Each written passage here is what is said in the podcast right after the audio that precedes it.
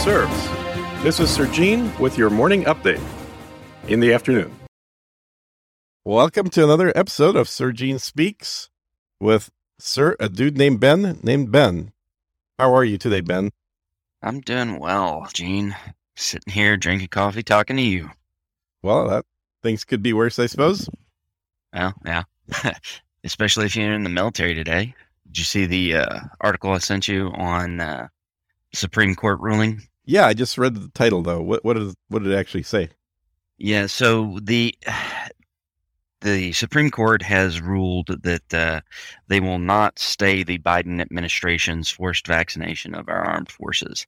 So uh, there were only three dissenters, and that's Alito, uh, Gorsuch, and then um, uh, one other Supreme Court justice that's slipping my mind, uh, Kavanaugh. Ah. Kavanaugh. Yeah. So So Thomas only three dissenters. ruled for it. Huh? Uh, I'd have to look at the article one more time. Yes. me- and it may have been Thomas. Gotcha. Uh, but regardless, the point is that um, it was funny because the Vox article I sent you, the the headline was the Supreme Court confirms that uh, Biden is commander in chief, yeah, yeah. which yeah. is obviously just clickbait nonsense and has nothing to do with the topic. right. But uh, yeah, religious exemptions will not be upheld currently. So it's just a stay. It's not the full on trial. Haven't gone through yet. But uh, you know, Well, you know, I, I- don't think it's a great timing given geopolitical events to, you know, potentially be changing the disposition of our armed forces. Yeah. Well, it's it's interesting because I can make arguments for both sides of that. I don't think that's a clear cut case. Um, because Well, joining yeah. the military, I've argued in the past, um, is not some mythical magical thing. It is a job. It's a job that you make by choice. We don't have a draft in this country.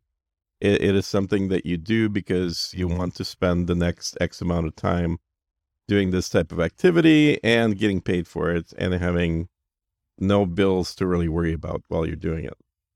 So it's not the best paying job by any stretch of the imagination out there. Um, it's not the worst paying job, but it is a job, and we haven't needed a draft for a long time because there have been enough volunteers. yeah, I job. mean, it's a social program in many ways too, right? Um, a lot of people who couldn't otherwise get that level of pay do you know there there are two types of people who go into the military those who want to and those who from an economic stance almost have to Yeah. um so i i'd, I'd argue that a little bit and you know I, I don't disagree I'm- with that. I think that goes hand in hand with what I said. It's Yeah, yeah, yeah. Uh, the the point I'm making though is that you do sign your life away to a large extent when you join the military, right? You have military code of justice, things like that. You're Mhm. under different laws than a normal citizen. Yeah. That said, uh, you know, I think the forced vaccination, and we can get into the efficacy of the vaccination or anything else, but you know, my my problem is the forced vaccination of any group of people. I I, I find problematic, right? Well, So- if, uh, yes, but let's say you want to work at a, oh, I don't know, just to pull something randomly out of the air, a Ukrainian bioweapons facility, and uh, to do that. Part of the condition of doing that job is that you have to get vaccinated for a whole bunch of stuff.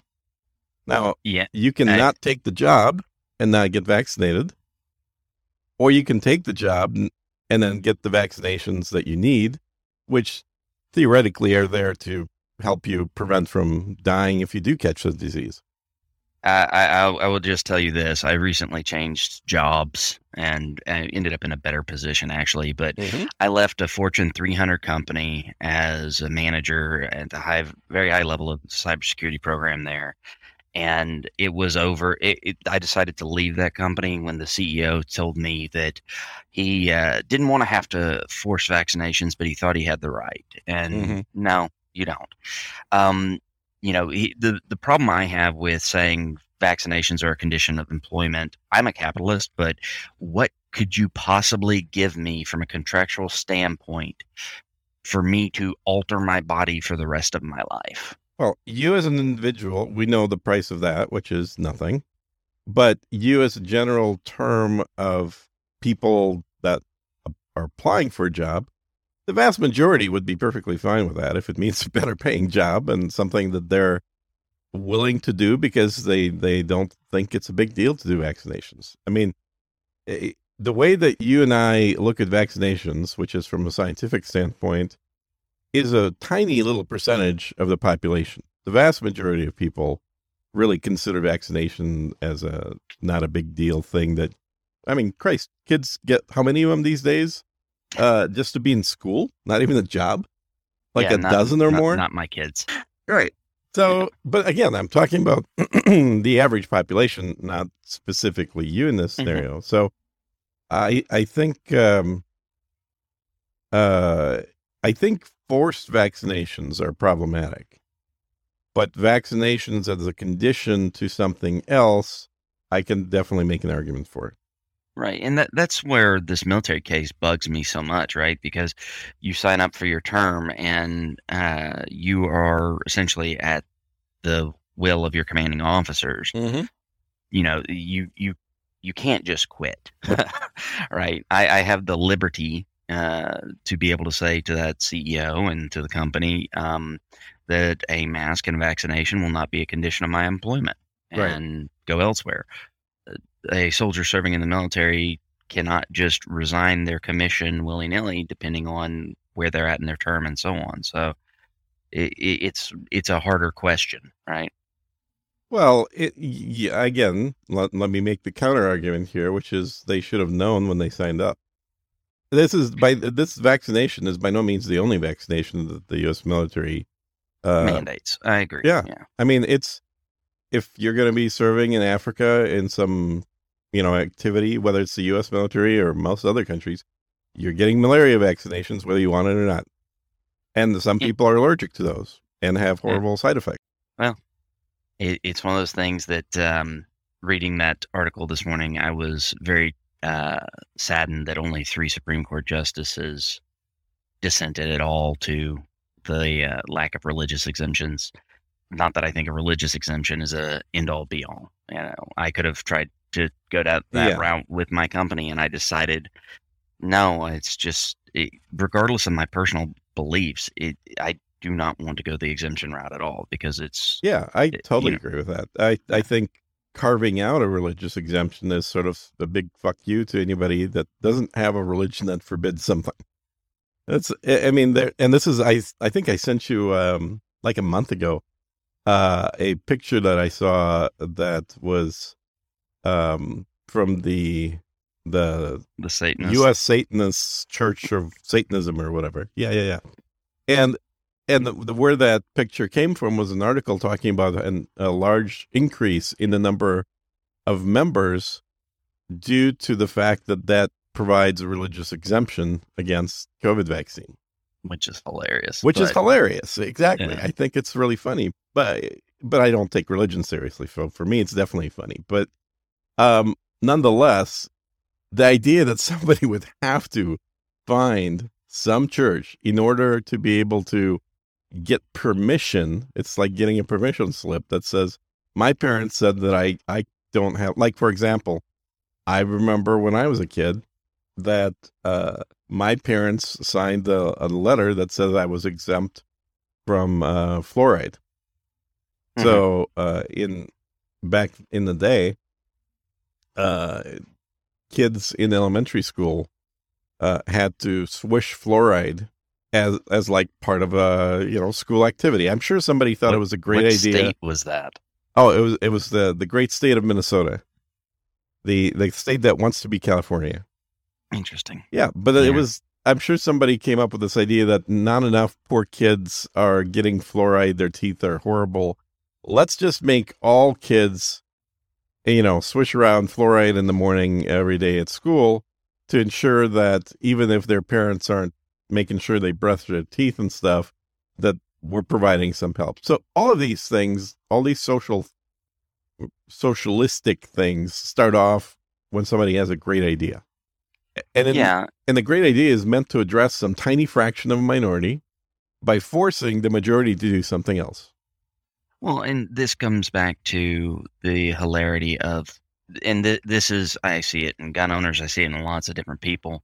They don't want to do something, so they'll find a way not to do it Mhm. versus just saying no. Right. And I think that's the big difference is all these people who are trying for a religious exemption. Why the hell do you think you need a religious exemption? Right. Just say no. You have autonomy over your body or you don't. And you know, it, it it it's it's like gun owners who say, "Oh, I'll I lost them in a boating accident, or I'll bury them, or whatever." well, if there's a national gun confiscation, maybe that's the time to you know use your guns or lose your guns. So, Oh, here we go. We're going to get demonetized. uh, y- yeah, if you thought conversations with me had any shot at monetization, you're sadly mistaken. Yes, yes. Uh, yeah. no, it it is. I think a fairly common human reaction to find a loophole rather than stand your ground. Most people don't want to actually be that person that stands his ground. Uh, they they would like to just find some other alternative. Yeah, And- we're, we're de- definitely social animals, and standing up against the crowd is difficult, right? Yeah, But- we're not wired that way, or most people aren't anyway. You got to at some point, though. and then the the loss of uh support by society at large is a very heavy threat upon human behavior. Um now we we've seen examples of the threat of uh of loss of support go away in cities like Chicago and San Francisco that have defunded their police and and now are huge havens for criminal activity with no consequences. Um So- You, where do you stand on the defund the police movement? Well, as a sort of a libertarian with anarchist leanings, I think it's hilariously great. But from a flip side, I do feel like part of what government is supposed to be is an agreement by the people that are part of that government or the people that are electing to have a government put in place to provide safety and the courts. When the courts aren't doing their job by following laws and just ignoring laws, that's a bad thing. And when uh, a police that is being paid for by the populace that put the government up in the first place isn't doing their job, that's also a bad thing. So I guess purely theoretically, there's nothing wrong with a group of people saying, hey, man, we're a bunch of hippies and we don't want any police here and we'll just deal with the consequences ourselves. The problem is it's the 51% of the people that say that, and the 49% are going, Are you guys insane? This is going to wreck all of our lives. Um, Do you know the history of why police uniforms are traditionally blue? no, I don't think I do So in London, and uh, I'll get into my opinion on the uh, defund the police movement Mhm. shortly. So in London, when the first professional police force was being established, everyone was screaming about it being a occupying army, right? Um, and you know the British uh, having good common law and not being too totalitarian, uh, especially back in the day. Um, you know, traditionally policing was done actually by the church. The church uh, precincts and so on uh, had groups that would watch over the area and bring people up for trial, things like that. So you started to establish this professional police force, and to distinguish themselves from the British Redcoat Army, they chose blue uniforms to draw a strict line saying, We are not soldiers. This is different. Um, now, I, I posted years ago a meme uh, that I had made, uh, which was just two black and white photos. One was of a typical soldier kitted out in Iraq, and a typical police officer kitted out in the streets of America. Mhm. And, you know, the question was spot the difference. And, you know, with the rise of the militarization of our police force, I, I think that policing has gone very far away from its original founding intent. Um, and quite frankly, is an occupying army in many, many ways, at least here in the United States. Mhm. Um, yeah, I live in an area that has it's a fairly small area, yet it has three SWAT teams. The county has a SWAT team, the university has a SWAT team, and the town has a SWAT team. Mhm. Um, I think that's a little excessive. so, as far as defunding the police, man, you know, other than the sheriff's department, and uh, I think we ought to get rid of prosecutors too, and go to go back to all grand juries. If a grand jury does not seek to indict someone, you know, get get away from this plea bargaining bullshit and either take someone to trial or leave them the hell alone. But that's me. Sure. Well, and then you you brought up sheriff, which I think is uh uh by by many many years predates what you just described because the Mhm. sheriffs have been around in the UK for over a thousand years. Yes, the Uh, sheriff, but that's an elected position. Yeah. right? It, it's not a professional police force, and I think that's the big distinction is because the people choose the sheriff and have the ability to ostensibly get rid of them, whereas the police chief, you know, Well, the people should be choosing the police chief through the mayor then, right? well, um, I mean, the uh, mayor gets to they gets to hire or fire the police chief usually? To an extent, but it's a bureaucracy, right? It's the distinction between a direct elected official and a bureaucrat. Yeah. You know, uh, the bureaucrat has a lot of insulation from the people that they serve. Oh, absolutely. And uh, you know, bureaucracy I think is the built-in force that prevents any single group of people, any nation from dominating culture and uh uh well, dominating its neighbors for sure over the course of many years. It, the bureaucracy uh, is what leads to most nations' downfall throughout history. So it is sort of the the antidote to uh, unlimited growth and power of a uh, uh, of a nation state. Well, I, I guess that depends because a bureaucracy can also fuel the empire phase of a nation. Oh right? yeah, yeah, yeah. Well, but that's a phase, right? Yeah. So the empire phase uh, begets the rebel alliance. Yeah. Uh, uh, I I heard a uh, pretty good uh, joke the other day. I tried uh, Wookie meat the other day. Really? Oh wow. Yeah, it was chewy. Oh. Sorry. Oh, I should have seen that coming. God damn it. Yeah, I just walked right into that one. Yeah, yeah. yeah. That is Um, hilarious. yeah, the, the empire phase does uh, foment rebellion of some form or fashion, but the- you know the, the the question then becomes how successful is that, and what does it take? How does it take place? Right? I mean, Canada, uh, what Canada didn't get their freedom to amend their own constitution without having to go back to the crown until the seventies or the eighties. Yeah, it was fairly recent.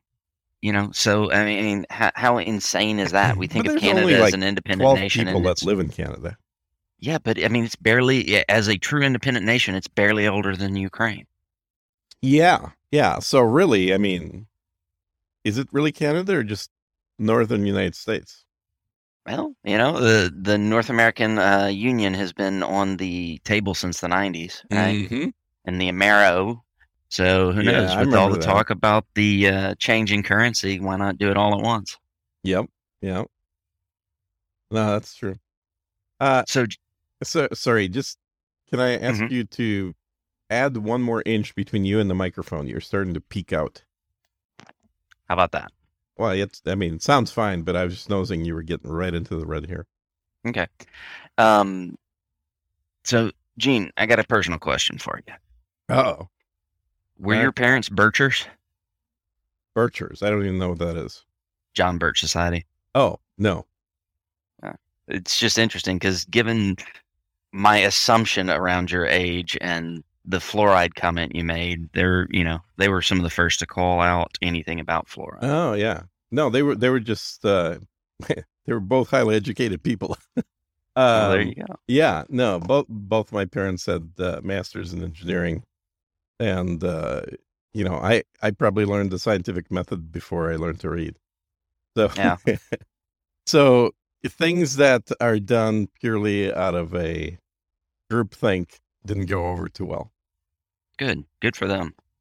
Yeah, Yeah. with- which is also why I'm I'm very saddened by the fact that my dad is uh, who's still alive is on the wrong side of the Russia Ukraine argument. Interesting. Uh, interesting that y'all would have such a divide there. I guess, but your parents left the former USSR, right? Mm-hmm. So I can see that he would have a built-in Emotional response. Yeah. yeah, yeah. That's exactly check. what it is. Yeah. It's it, you know, on just about every other issue, it, it is a a rational sort of intelligent uh, perspective, and on this particular issue, it's like, well, Putin's a you know he's former KGB. He just represents the thing that my parents left, and so because of that, I don't think. Um, I don't think that in any conflict where Russia's involved, that my dad could see Russia being on the right side. You know, and this this is interesting because it's something that I think uh, we really are two countries passing each other in the night. Yeah.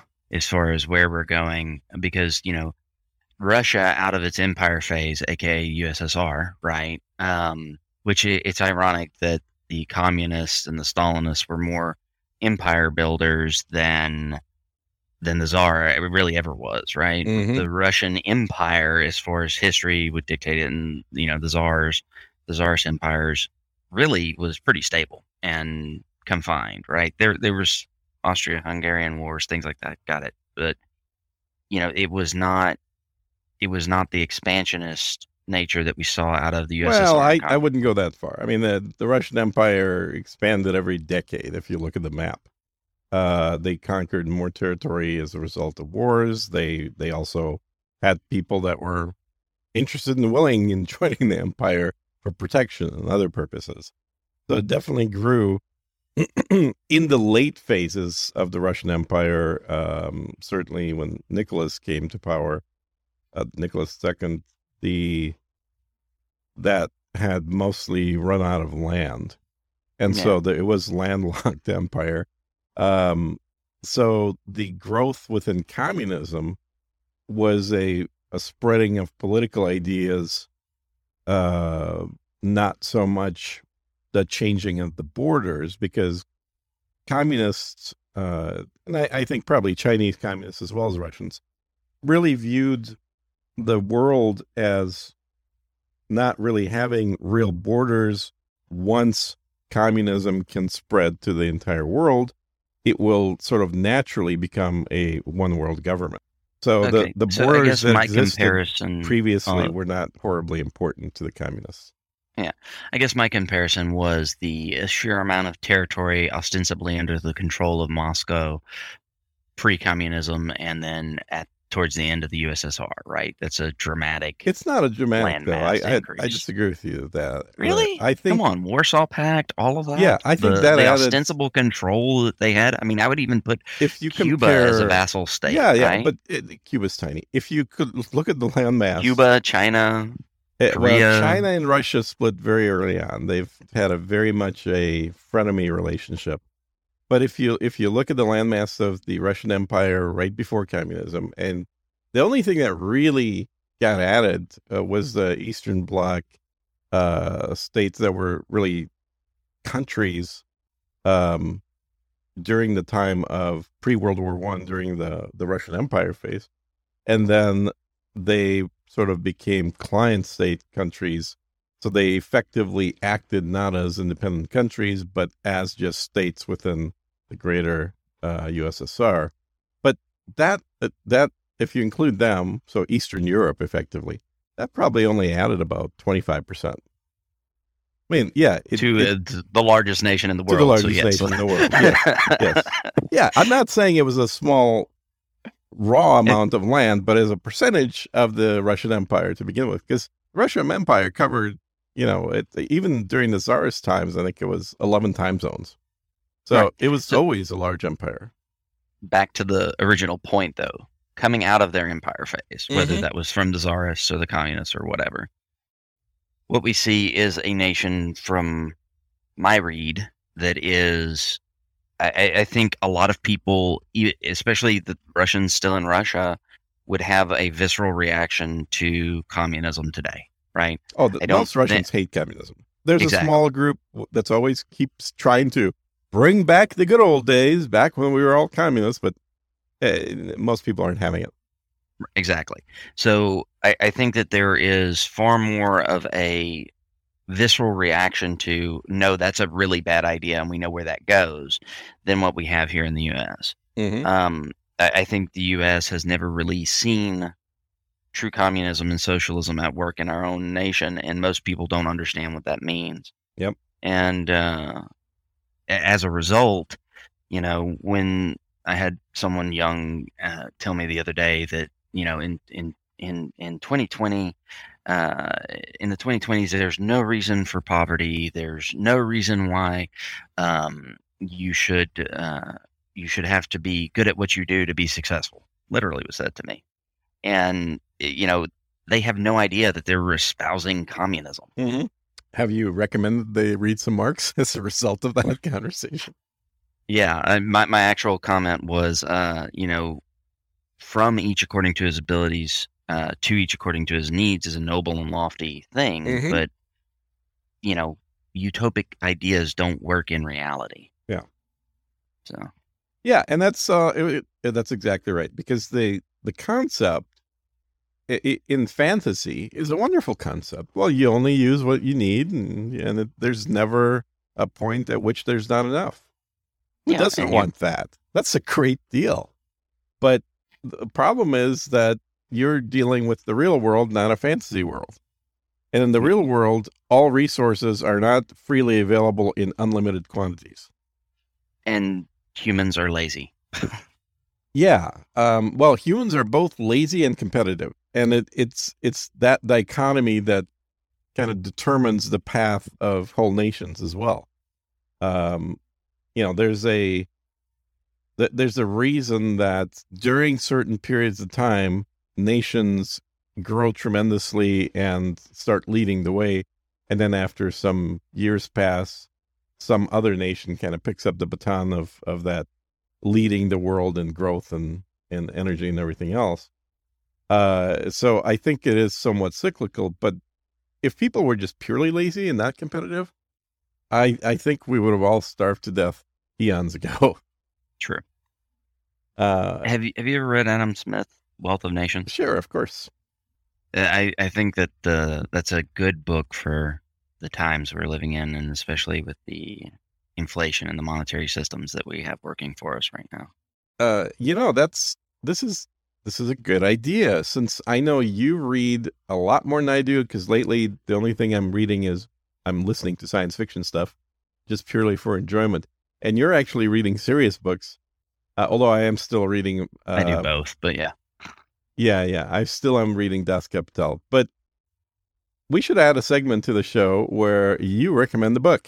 Okay. Um, I've got a. Rec- I don't know if I've recommended it to you yet, but definitely something uh, I got uh, my parents to read recently. Mm. Have you ever read Tomorrow War by J.L. Bourne? No.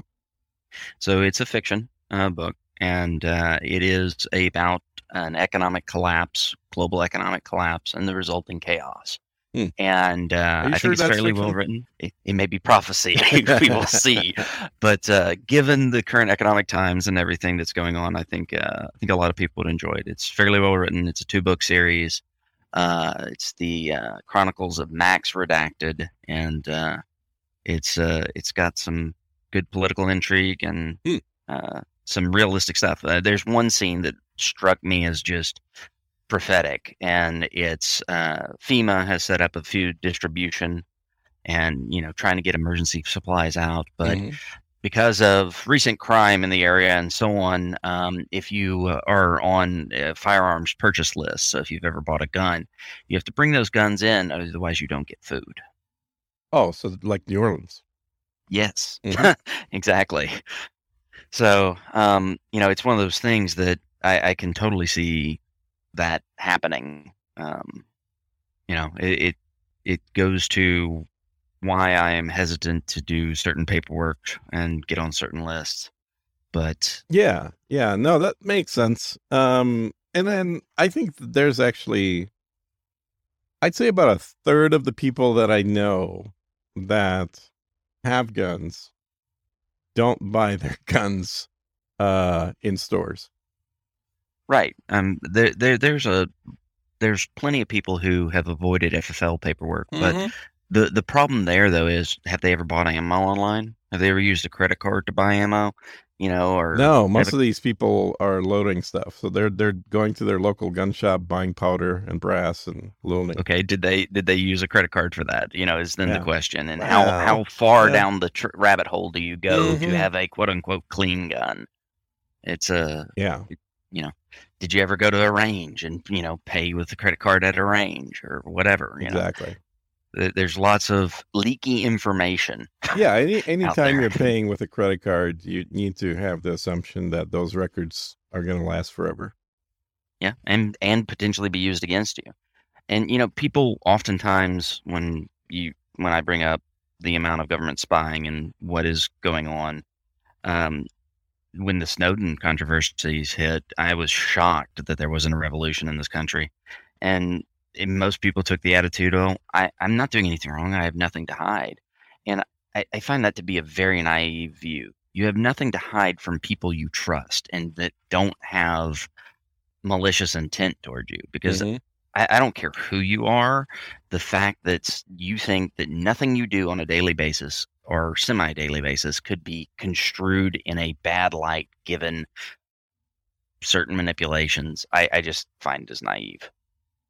Yeah, it, it's the it's a it's a very naive statement because the definition of what is legal and illegal, first of all, you don't know. Nobody knows because we have how many thousands of pages of laws that mm-hmm. That are being passed without even the people passing the laws knowing what's being passed. Uh, and it can change literally on a daily basis. So this idea that well, I'm not doing anything wrong. So I I have the opposite assumption is which is I am absolutely doing stuff that is illegal and wrong. Um but I I choose to take that risk for convenience sake. Yeah. so my eyes are so if I go and and uh do something that's perfectly legal like buying a firearm but I fill out all the paperwork for it, I really don't worry about it because I've been doing that for 40 years uh, and there's been a trail of that paperwork for that long. So whether I I stop doing it now or continue buying a gun and filling out paperwork really doesn't make any difference because uh, right. there's already a huge paper trail out there with my name on it. You know what? What, what was the communist leader? I I'm blanking, but he said, "Show me the man, and I'll show you the crime." Yeah, that sounds familiar. I can't remember who it is either. Uh, well, you know, one, one but, it, but it's a true statement. Well, uh, it, it is, and you know, he, here's the thing: is it doesn't even have to be necessarily a crime. Like, look at Trudeau. Uh, Trudeau, mm-hmm. he's a laughable character in many ways, but you know, uh, appearing in blackface when he did that in college, I'm sure no one thought a thing about it, no. right? And it wasn't something. And you can take whatever position you want on whether or not it's wrong or not, but at the time it was generally socially acceptable. Mm-hmm. But now it depending on your politics, could be used to absolutely cancel you. And it's one of those things that we judge things based off our current reference, not the reference of the time, all too often. Yeah, no, that is a good point. And uh, I can't, I mean, looking at what happened with Trudeau and there being no consequences whatsoever for him as a result of that, as a result of imposing martial law, yep. really diminishes my faith in the Canadian people. Yeah. Um, I mean, I, I had hopes for the truckers. I had hopes that that would do something, but ultimately um, it didn't.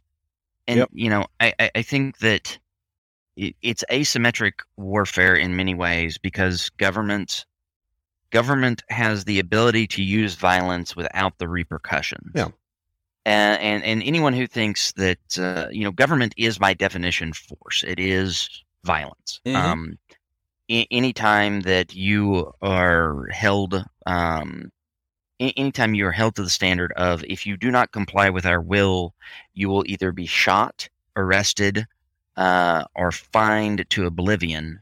You know that's a pretty heavy hand, and that that's the nature of government. Um, but it, it, that's that's the problem I think we're facing right now is if the truckers engaged in violence, you know, the people would turn against them and it would be bad. However, the Canadian police arresting people, seizing property, taking away livelihoods, uh, threatening the children of uh, Mm-hmm. you know of these protesters. There is really such a disparity in the ability to seek that redress of grievances today because our society has moved to a point where we see violence is not the answer. And you know, Yeah. I- when I when are we going to fix that? How do we fix that? Right? Violence is the answer. It's always been the answer. It's the way that things are built to be changed.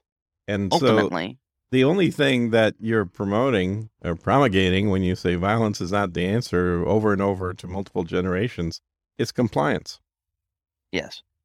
And, you know, I, I, I think that, you know, people often quote Kennedy those who make peaceful revolution impossible make violent revolution inevitable.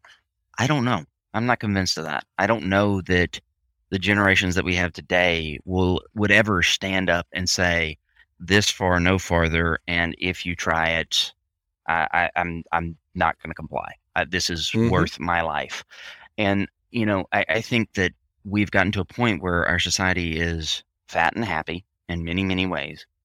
And Well, that's about to change. no, no doubt. I, I, I just worry that When Biden says that uh, food shortages are coming, what that really means is starvation's coming. Yeah, I, and so I, yes, potentially. Um, it will be interesting. I think Africa is definitely going to get the worst end of this deal. Um, I think Russia and uh, you know Russia produces enough to feed itself, uh, and Europe, uh, for the most part. I, I think Europe will get a very raw deal. The U.S. Europe produces. The the U.S. produces a lot of our own food. we will the- not the have the problem with the variety that US we're used to. the problem with the U.S. is that Mhm. we've taken uh, what is land that can and has produced food Mhm. and moved it to producing ethanol. And ethanol that is a, a worse energy delivery uh, chemical than gasoline. And in the name of environmentalism, we've decided that we're going to uh, take land that should be producing food and then produce bad fuel. Well, it, it is producing food, right? It is um, most ethanol comes from corn and corn subsidies. Um, so it is food that is now in competition with. well, I would argue with you about corn being food because uh, most people can't actually digest it.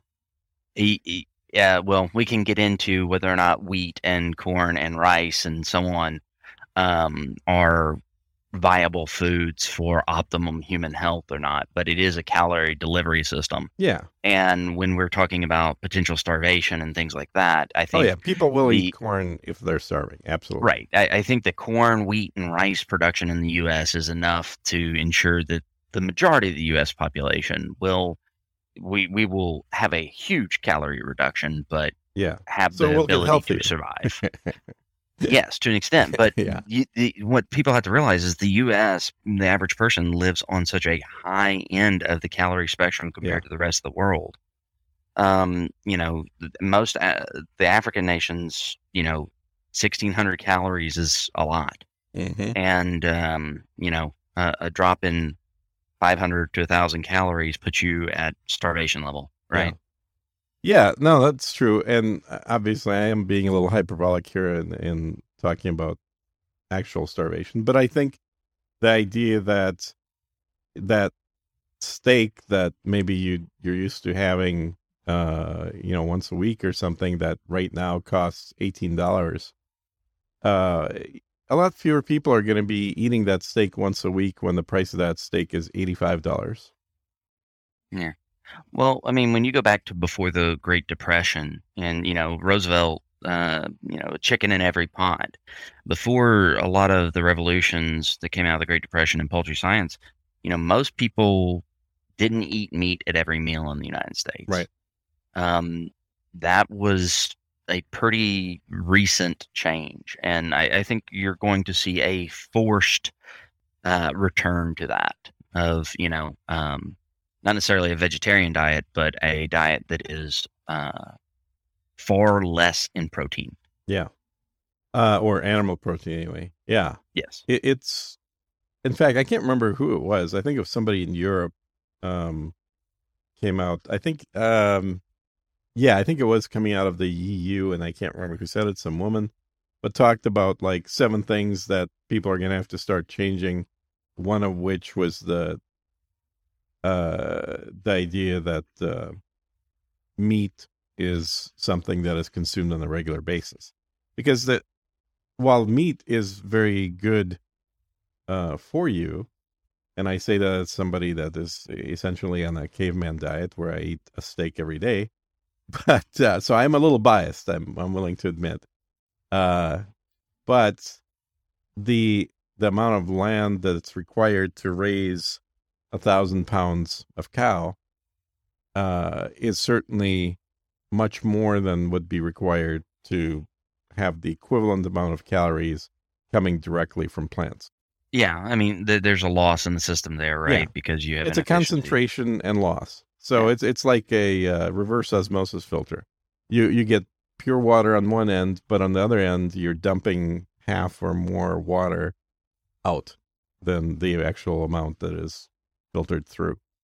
right? So Um, go ahead. no, I was just gonna say. So that's that's why you know if I just think of a cow as a filter, and uh, Well, and, and it's certainly interesting to see the effects of protein. You know, I mean, animal protein is required for brain development and growth, right? Mhm. That's one of the things we see in human beings is, and you know, if you think of evolutionary biology, you know, when when our ancestors theoretically started eating meat is when we had this explosion in mental capacity, and we can you can be on either side of that argument, but the fact is you definitely need complete complex proteins for your brain development, especially when you're young. So, um, I don't know. I guess it's uh, more of a war on our children yet again, right? Between Mhm. masks and everything else.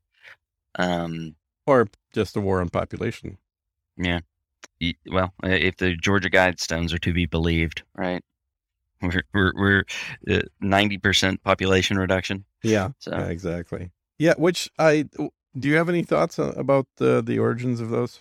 Uh, you know, um, I have plenty of speculation, but I don't think there's much concrete evidence that would point to, Mm-hmm. you know, fully anything. But um, I, I definitely think uh, some of the news media um, was involved. I think, um, So you think it You was Ted Turner? Is what you're saying? I, I think Ted Turner was highly involved. Yes, especially Okay. given See, where they I, are. I, I pulled that right out of there. I, I, think there's a lot of evidence that he is involved. Yes. Mhm. Yeah, and that's I think the the only thing that we can know with certainty is that this this project did come out of people that had a lot of extra money laying around, uh, because it, it is not cheap to be able to put something like that together, and so whatever In is secret. written, yeah, i- i- exactly, it's it's doubly not as cheap in secret, and so whatever is written on there, whether it was just a a smart ass joke that they thought would be hilarious that people would be talking about for uh ages afterwards which people are or whether it was some serious you know um bit of uh desire that was they wanted passed down eh, regardless of what the actual intent was this could not be accomplished by people that were even just you know seven figure millionaires. These were nine figure millionaires that were involved. Yeah. Or, you know, billionaires. Well, you know, and it, it's an interesting question on whether or not it's just a practical joke or is it a group of people that have the hubris to publicly declare something like that. Yeah. And, you know, most people, if you ask the average person on the street, what's the Georgia Guidestones? They have no clue. So there's that too. Yep. Yeah. They, So- I love those man on the street interviews that a few of the comedians do, com- political comedians Yeah. like Mark, uh, what's his face?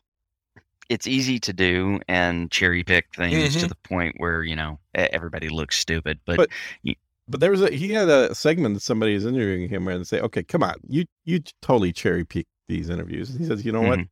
It has gotten so damn easy lately that we don't really need to anymore. We just go out in the street, we'll do seven interviews, we'll use five. Yeah. Like well, almost all of them are exactly what people are thinking. You know, the the the sad thing is what that says about our education system, but you know, mm-hmm. um, so you've got Darren doing this whole lemon thing, and you I asked you what it was, and you said oh, you were yeah, going to tell yeah, me on lemon. the show. So since we were talking about your caveman diet, I, you know.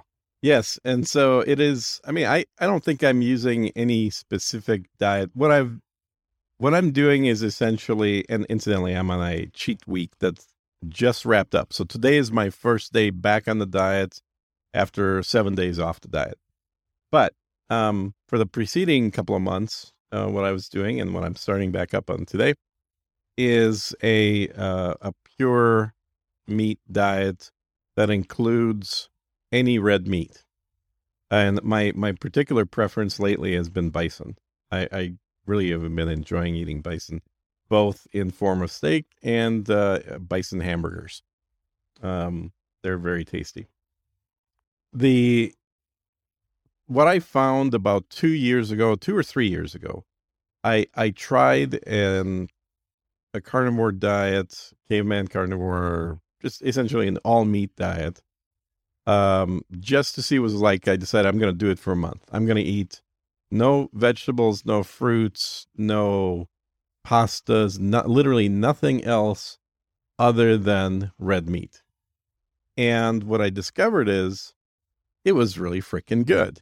Um, I I had a very consistent, constant energy level throughout the day. I had no up or down as I've experienced in the past with uh, just a normal, you know, typical diet where you you might eat a lot of uh, a lot of combination of carbs, fats, and proteins. But eating purely proteins and fats, I found the energy levels were very consistent. Um, I I started losing weight, not like at a huge rate, but maybe maybe a pound uh, every week or so, maybe a little less than a pound a week, but consistently. And I I had plenty of energy. And the other thing that I do, and I've done this for a long time, is I only eat once a day. So it's a um, uh, I guess people would describe it these days as intermittent fasting. I've been doing this since before it was called intermittent fasting, although I have been doing it intermittently, meaning I'll do it for like a year and a half, two years, and then I'll have some event happening, like I'm traveling a lot for work. I have to meet with clients and take them out to eat and stuff. And for like two, three months, I'll just eat multiple times a day. And then I'll go back to really what is more of my standard, which is just eating once a day. Uh, so combine eating once a day with eating only red meat. And there's clearly only one thing missing from that, and that is lemons. And so I, I'd seen a video where a doctor talked about the, uh, uh, the the fact that most people are not getting the real nutrients out of lemons because the majority of the uh, the minerals, vitamins, the the stuff that your body will actually utilize that's in lemons is in the rind, and so it's the part that you throw away. It's the skin mm-hmm. and the rind, and so you're only getting the acid out of the lemon in the form of the juice a little bit of sugar in there, a little bit of flavoring, but it really, for the most part, you're throwing away the majority of what's in the lemon.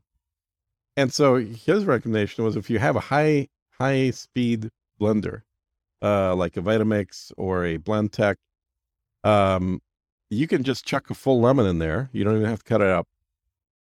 Put a just a little bit of some kind of liquid. Uh, water is the simplest, uh, but it could be something else. I know Darren does. Um, he likes uh, almond milk. He puts a little bit of that in there, and just blend it up for a minute or so. And amazingly, what you get, uh, and I just use water. I do the very most basic recipe. I put water in there, just a little tiny bit of salt, and then uh, a whole lemon, uh, washed lemon because it is covered in wax. Right. So the salt to cut the bitterness even further. No, the salt just because I don't get enough salt in my daily diet, so I just try and salt everything. Because I, I, when you only eat once a day, and when you eat a a high caloric food like steak, um, it's almost a struggle to get enough salt to get uh, for your normal bodily functions. Because uh, you know most people eating regular American food have way too much salt intake because almost everything contains salt. Mm-hmm. Eating this way, you're getting very little salt, and so I try and salt everything that I eat or drink, um, except for tea. I don't salt the tea because tea would taste funny with salt water. But um, anyway, so I just put a, a, a dash of salt in there. Uh, if I wanted to add some flavor, and I don't do this, but I would probably just put a, a, leaf of mint in there as well, and then blend it all up together, and then, then it would be a little minty tasting as well. But what you end up so, with, it really just tastes like a frothy lemonade, and frothy with just water, without any kind of milk type substance in there, because that that white sort of rindy stuff uh, that normally is part of the skin, when it's all blended up, it does sort of create a frothiness about it. So, so I guess what benefits of that are you and Darren seeing since you've got him doing it too? Well, I was shocked when he started doing it because I was ex- telling it to him just as an, you know, here's yet another weird thing that Gene does. Next thing I know, there's a little bit of a list there. Yeah. Uh huh. There's not a little bit. Uh, next thing I know, he's telling me that, yeah, I'm really liking this. Then he's like, yeah, my wife's doing it now too. I'm like, Jesus. I didn't intend to try and convert people to do it, but try it.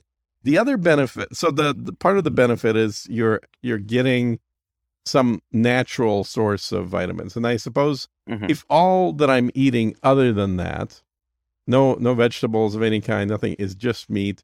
Now I do take a boatload of supplements. I mean, mm-hmm. like at this point, I think I take about 18 or 20 pills in the morning. And so I may be slightly overdoing it, but again, what I'm doing is I'm ensuring that I, my body has the adequate supply of anything that I would normally be getting if I was eating a more balanced diet. Um, I'm just doing it all, you know, in very small quantities in the palm of my hand in the morning, and then I'm just eating the steak uh, in the afternoon, and I'm about to go have a uh, uh, one pound filet mignon right after we're done recording. So a very expensive diet. Well, it is, and and that's uh, just to jump back in time. So two years ago, or whenever I was doing it, there was only really one main reason and one secondary reason that I stopped. So after doing it for a month, I thought it was great. I kept on doing it, and I did it for another month.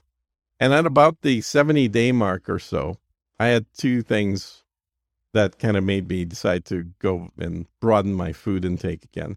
One of which was I had at that point cooked uh, my steaks every possible way I can imagine. And mm. I was just getting bored. Like there was not enough variety involved. Um, and I, I sort of have fixed it this time around by altering the type of red meat that I'm eating. And then when I was yeah, doing it, throwing in bison and everything else. Yeah, yeah, yeah. Bison and um, uh, mm. elk and all kinds of stuff. Venison. Venison, yeah. yep. And in the past, I was just doing cow. So I just sort of maxed out the the variety of ways of cooking steak. And then the other thing was, uh, it was it was definitely a factor. It was not the main reason, but it was definitely a factor. Is that on this diet, uh, my my average cost of the one meal that I was eating a day was in the fifty dollar range. Mm-hmm. So I'm spending fifty bucks to eat once a day, and I'm cooking myself. And uh, like if anything, that price has probably gone up between two years ago and today. But um, uh, but yeah, I was just basically just buying tenderloins uh, over and over and just making fillets every single day. Right now, I'm alternating more to have variety of both types of red meat, as well as sometimes I do hamburger, sometimes I do uh, steak, uh, sometimes, well, I'd say most of the time, if it is a steak, I'm doing uh, tenderloin.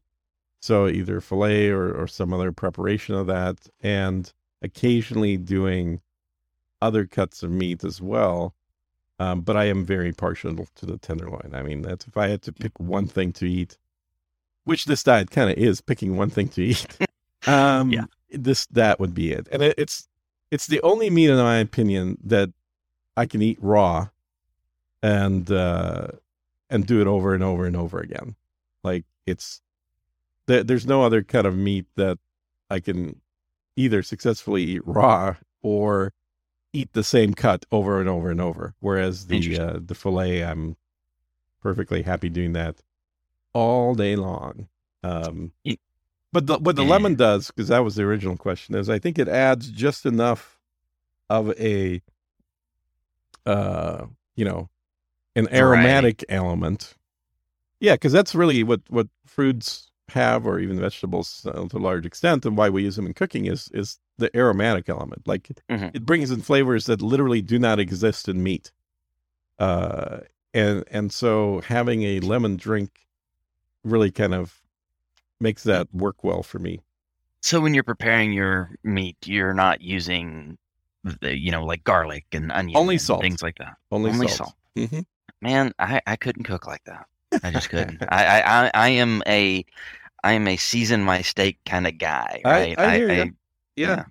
and there are like I, I make a rub that I use for pretty much everything. Mm. That's uh, half Lawry seasoned salt, half mm-hmm. uh, pepper by volume. Mm-hmm. Uh, mix that up, and then I add probably by volume a, to that mixture a third garlic powder and okay. a little bit of herbs, and that just gets thrown on pretty much everything. Yeah, that that that definitely sounds tasty. And again, it's not like I'm not as purist this time around as I was a couple years ago when I first tried doing it because I want to just continue doing this diet indefinitely with occasional breaks. Um and and what happens when I have the break is like that's the week that I'll eat some pasta, that's the week that I'll actually eat some bagels, stuff that I always used to enjoy, but I don't do on this diet.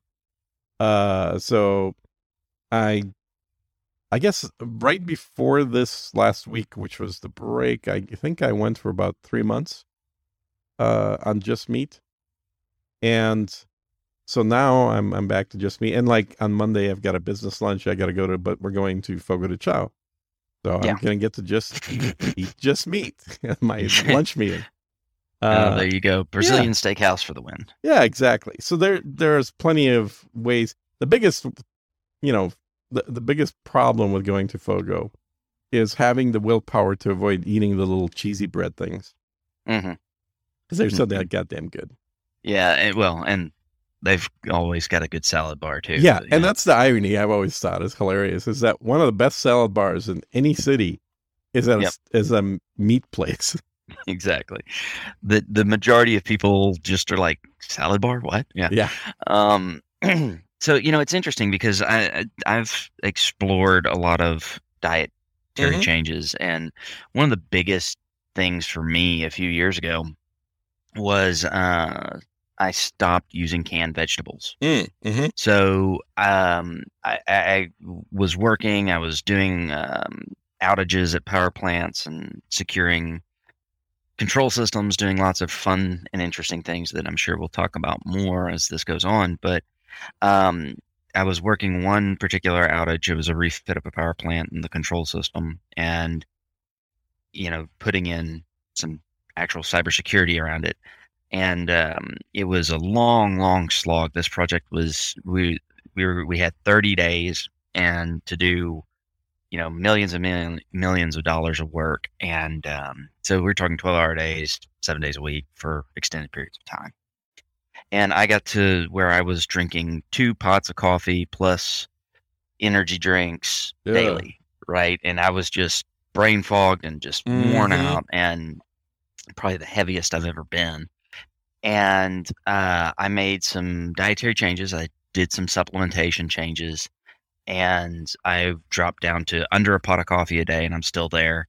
And I lost 30 pounds, mm-hmm. and it was just a massive difference. And the big thing there was doing some iodine supplementation, some hormone things, and getting off the canned vegetables. And come to find out, um, you know, most canned goods have a BPA liner that is an mm-hmm. estrogen mimicker, mm-hmm. right? So it, it was totally dietary induced hormonal issues for me and a mm. few changes and boom, there you go.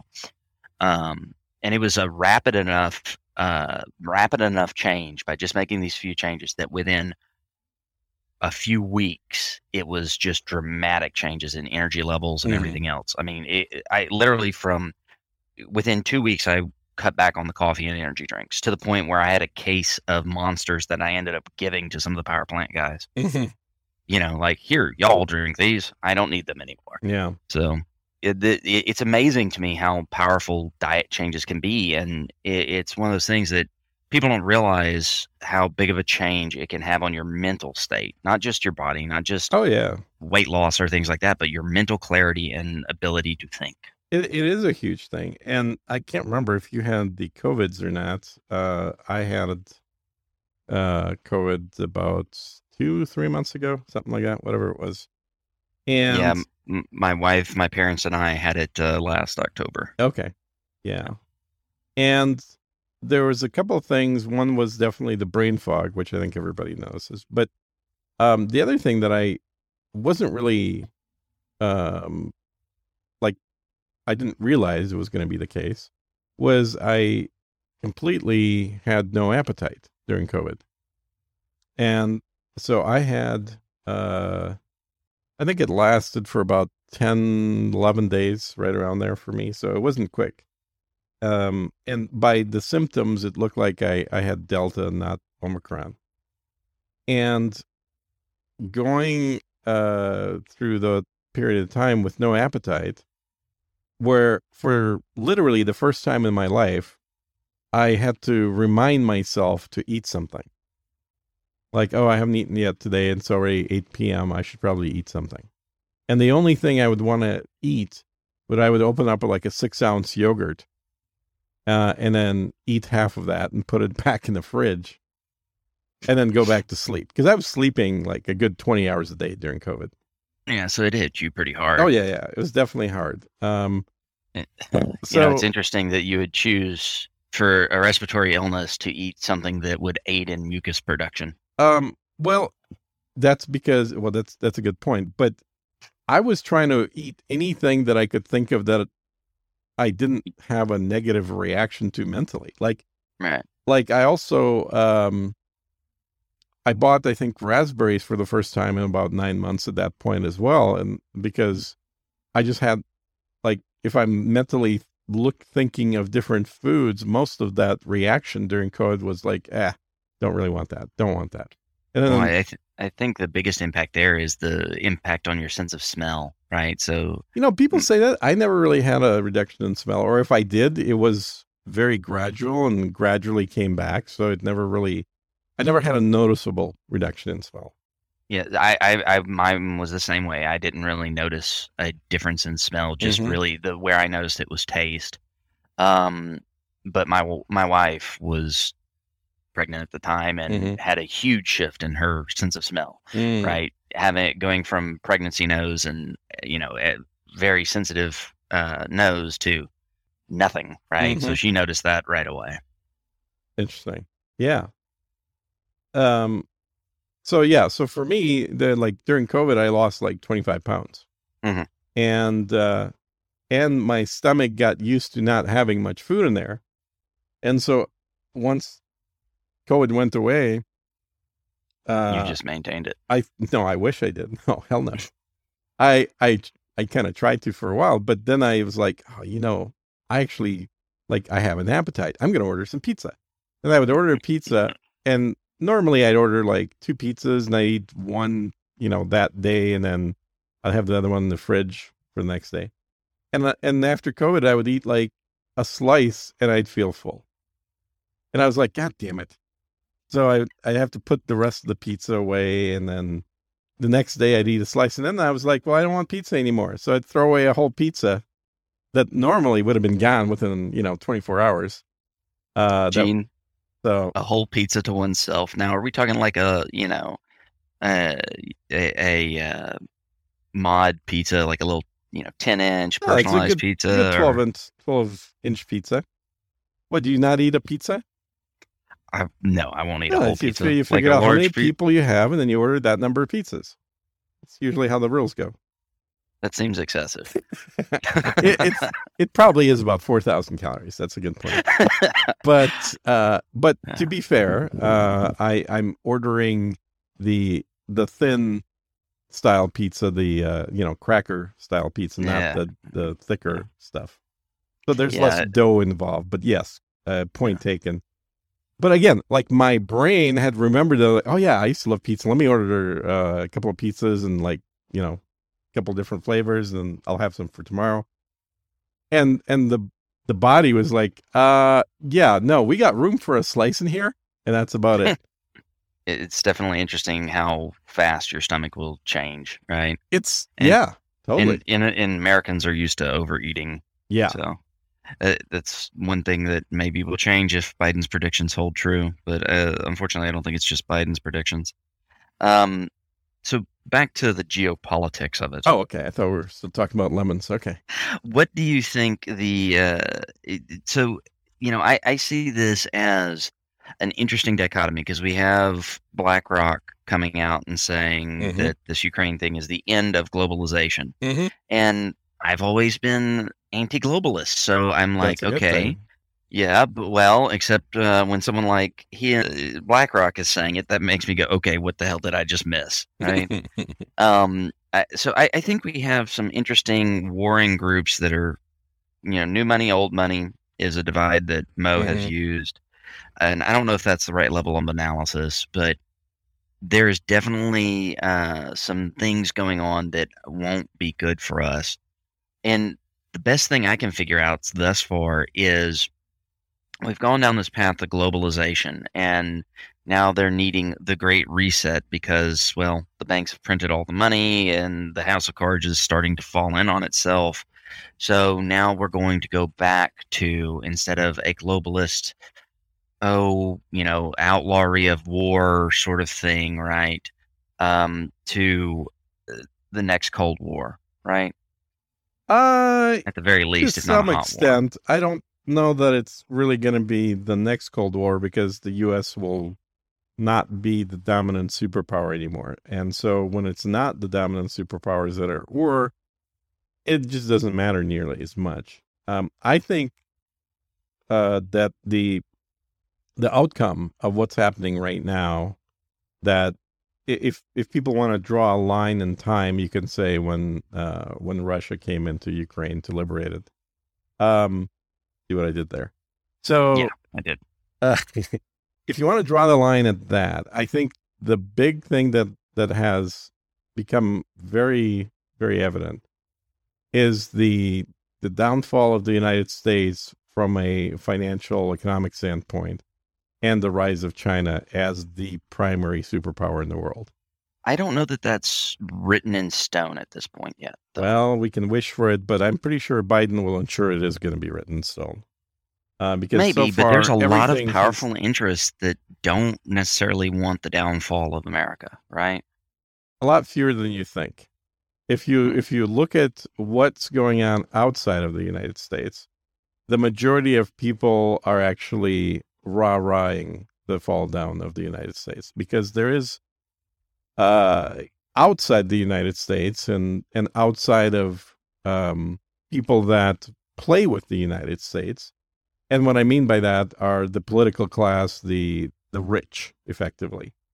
Um, outside of that, most people really see the United States and have seen the United States as a bully. It's it's a country that talks about their exceptionalism their their uniqueness in the world to be able to do things on a unilateral unilateral basis without consideration for what those actions represent to other parties. So in some sense, while talking globalism, the United States has very much been acting in its own interest. And it's mm. been able to do that because it has been the economic force that it has been for so long, in a large part because of the petrodollar, because it is the currency of the world, or has been up to this point, and not just simply the currency of the United States. Uh, the problem is that the United States has outsourced all of its production and has been buying raw materials. And the only thing that the United States does, and I think it's kind of summarized on every Apple product that you buy, and I buy all of them, unfortunately, but I'm just I just like the Apple aesthetic a lot more. Is the designed in California little imprint on every box. Mm-hmm. Because what it's telling you is we don't actually make anything. We just come up with ideas for what things should be, and we're damn good at that. And they're products that sell well and people like to use. But we couldn't build it if our lives depended on it here. Right, but I what I'm getting at is so we have these powerful interests that are potentially saying, okay, end of globalization, let's regionalize again. And Russia, you're going to be with China, India, and so on. And then the rest of the world is, you know, we're going to have an east west divide. Which I don't think we are. I think we're going to have a North America versus the rest of the world divide. That will be a very interesting position for us to be in. But it's given a position that, that we were in prior to World War One. Well, but prior to World War One, the U.S. was pretty isolationist. Mm-hmm. And we're going to end up being there. And I, the United States, I don't think that's necessarily a bad thing. No, I don't. I don't think it's a bad thing. It's a painful thing, but it may not be a oh, bad. Yeah, thing. yeah, yeah. It definitely will be painful for us. And yeah. it, what I would say is that if we can rebuild the economy, yeah, uh, we definitely have the natural resources for it. We've yeah. got to, you know, we, I we mean, have unused natural resources and no factories, so we have to rebuild a lot to get there. But it's probably for future generations, it's probably going to be a good thing. Well, and you know, here here's the thing though. We we have the ability to produce, quite frankly, cheaper energy than anyone else in the world if Mm-hmm. we would let our companies do it. Yep. Um, we have enough coal to provide for all of uh, the energy and steel production needs for several hundred years Mhm. In the U.S. Coal alone, not to mention natural gas. Yeah, we have natural gas for everything else. eons. Yes. Absolutely. and you know um which we can get into the fossil fuel argument but coal can be done cleanly um there are several clean plants uh literally one of one of the power plants that uh, my former company owned uh, they had to for they had to go to a CEMS company which is continuous emissions monitoring systems and invent a new mercury analyzer because the mercury removal rates were so low Mm. right um that you can do clean coal. You have the Kemper County project in Mississippi where they're trying to do a syngas uh, and be able to burn uh, Mhm. a coal syngas in a uh, combined cycle unit. Yeah, I read about that. Yeah. So there, there's lots of cool things. Um, it's just, do we have enough of runway to try and bring in, you know, what the Biden administration is doing with the chip production here in the mm-hmm. U.S. Right, bring in enough resources and build up enough of an economy here before the utter collapse, right? Yeah, and and that's the or is it going to be the build back better from the ashes? I don't know how fast of a collapse it'll be. It may be a gradual downward spiral. It may be an abrupt thing. I don't know. I can't predict that. The one thing I will say is that with countries like India, China, and Saudi Arabia talking about not using petrodollars and using other currencies, whether it's the ruble or the uh, uh, the rupee or you know the renminbi or whatever, doing deals in in that money means we have a we're gonna well we don't just have but we're gonna see the consequences of a massive volume of dollar supply that is no longer needed Yeah. which Did- Go ahead. it's uh i mean i i don't see a way how that doesn't lead to mass inflation Eh, Well, it, it it will, but here here's the thing: those other countries have those dollars there. Um, you know, uh, it, it, they they have those dollar reserves. Um, they can choose to stop using them, but that doesn't mean. I mean, then it's just a stagnant resource that well it's You know, it not doesn't because necessarily- it's it, these resources are going to be sold on on forex and then the price will keep dropping which is inflation. So if Mm, right. now uh so if Look- if Americans choose to buy those dollars back, yes, well if, in some if sort anybody of other chooses to exchange. buy in the end for as well we're not at a point yet where you can't buy gold with dollars. Maybe we'll get there where it's literally be impossible to buy actual commodities with dollars. But at that point we're in the weimar republic where we're hauling you know truckloads of money to go buy a piece of bread. Um but right now as the global demand for dollars drops uh you know it's it's going to leave an excess of dollars on those exchanges which will drop the value of the dollar compared to every other currency, which domestically may not have a huge immediate effect, but it'll absolutely have an effect when it comes to trade. And the, goods, and the yeah. United States has been importing uh, air, for so long. We've been importing way more than we export. Like there's trade deficits with pretty much every country uh, because we're really good at designing products in California and then not doing anything after that initial step inside the country. We want to do all of that in places where we don't have to worry about cheap slave labor, in places that don't have people that want a better uh, climate, and so they can spew pollutants into rivers, i.e., China. You know, we we just don't do things domestically, and the price we're going to pay for that is going to be very evident very soon as the so, collapse happens. Do you think so? Previous administrations, anytime someone has openly said anything about trading oil in anything but the petrodollar, you know, i.e., Gaddafi and the gold-backed dinar. Yeah, we just took them you out. Know, exactly. so what I would say there is, it's interesting to me.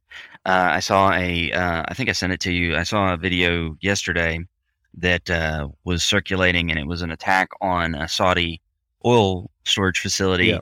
And they were blaming it on Houthi rebels, right. and you know it, it was a missile attack. And back in my mind, I'm going, was it the Houthis or was it mm-hmm. us or was it proxy? And you know, are we going to quote unquote well, wait? Didn't you know that the United States was always friends with the Houthis? Oh yeah, yeah. uh, eh, eh, eh, but my my question is, are are we going to quote unquote allow China, India, and Russia to move away from the petrodollar, or are we going to say if you do that, there will be consequences, I, uh, i.e., Gaddafi. We're right? running out of consequences, is the problem. Because if the United States wants to get in the hot war, the problem is where the countries that we're talking about, other than Saudi Arabia, all have nuclear weapons. Hmm. India has them, China has them, Russia has them. Eh, Saudi Arabia doesn't. But Saudi Arabia has plenty of money to be able to proxy nuclear weapons. So the the thing that uh, you never see on mainstream media news that has been pointed out by numerous people, myself included, on the alternative news sites is that if you look at all the conflicts the United States has been in since World War II, first of all, the percentage of what can be generally classified as a victory is very small because even when the United States manages to occupy something, it doesn't actually win. It just Agreed. prolongs this this semi-stable but ultimately short-term uh you know i don't even know what to call it. Like how long did it take for the taliban to take over afghanistan once the us was out of there? Three days? Yeah well but you know here's the thing i would say that the us has not had a war since world war ii yeah. Where its heart was in declared it. declared war well and and that's the problem right so yeah you know the the Vietnamese the the conflict in Vietnam. Um, first of all, the French screwed that up to begin oh, with. Totally, yeah, and left us holding a pile of shit. Yes, and you know, quite frankly, we should have just evacuated the country and yep. moved on with our lives. Um, the Korean conflict, which my grandfather was in, mm-hmm. was you know, uh, it's interesting because MacArthur wanted to use nukes, mm-hmm. And it it, it it comes down to we decided that we were, ever since World War II, and being the only country to actually ever use nukes in a conflict, mm-hmm. you know, we decided that we were going to limit ourselves. And it, it's it, it's an interesting dichotomy because as a result, to your point, we've had very little victories, mm-hmm. and um, I would I would and say that we, the, we haven't had any actually, and if you look at it long. Yeah, I know that's the problem. Is like you can say, well, we weren't technically defeated, but we sure as hell didn't win. But the other issue is all of these conflicts that we've been in since World War II have been with third world countries, proxy wars. Yeah, and yeah, and so they've they've generally had much lower consequences than being at war with another nuclear power. Yeah, but but so that that's kind of where uh, we've gone to though is all proxy wars, right? Well, and we were doing that to a large extent because uh, because we had this this dichotomy in the world. We had a, a, balance between the communist bloc and the freedom bloc, right? Mm-hmm. So when we lost that, when the Soviet Union was finally defeated, and the United States was left as the only superpower, uh, we had an incredible opportunity to redraw the world in the way that we wanted it to be. And I think what happened instead is a land grab by the political and uh, ultra ultra rich classes to go towards globalism and focus not on uh, ensuring that the ideals that created America were spread far and wide, but rather on how do I get mine and keep it. The idea that Russia has oligarchs and the United States doesn't is completely absurd. We had oligarchs before Russia ever did, and we still have them. You mentioned Ted Turner earlier. How is Ted yeah. Turner not an oligarch? Well, Carroll Quigley. Let, us go. I mean, have you ever read Tragedy and Hope? No. So Carroll Quigley, uh, which, by the way, uh, someone who got Clinton to be a Rhodes Scholar. Mm-hmm. So that mm-hmm. should tell you a lot about him. Mm-hmm. He wrote Tragedy and Hope, which was and is the basis of the idea of MAD and of these proxy wars, right? When mm-hmm. we did it to the Russians too, and ironically enough in Afghanistan, right? Anyone who's mm-hmm. seen Charlie oh, yeah. Wilson's War, that you know that's that's that part of the book. reason. That is a book I actually read. Uh, yeah, and really enjoyed it. Well, I mean, people don't realize, but we spent billions in Afghanistan for the Taliban to overthrow and kick out the Russians, mm-hmm. only to leave the uh, average age of the nation at the end of it. Uh, I think the average age was like 14 or 15. Mm-hmm.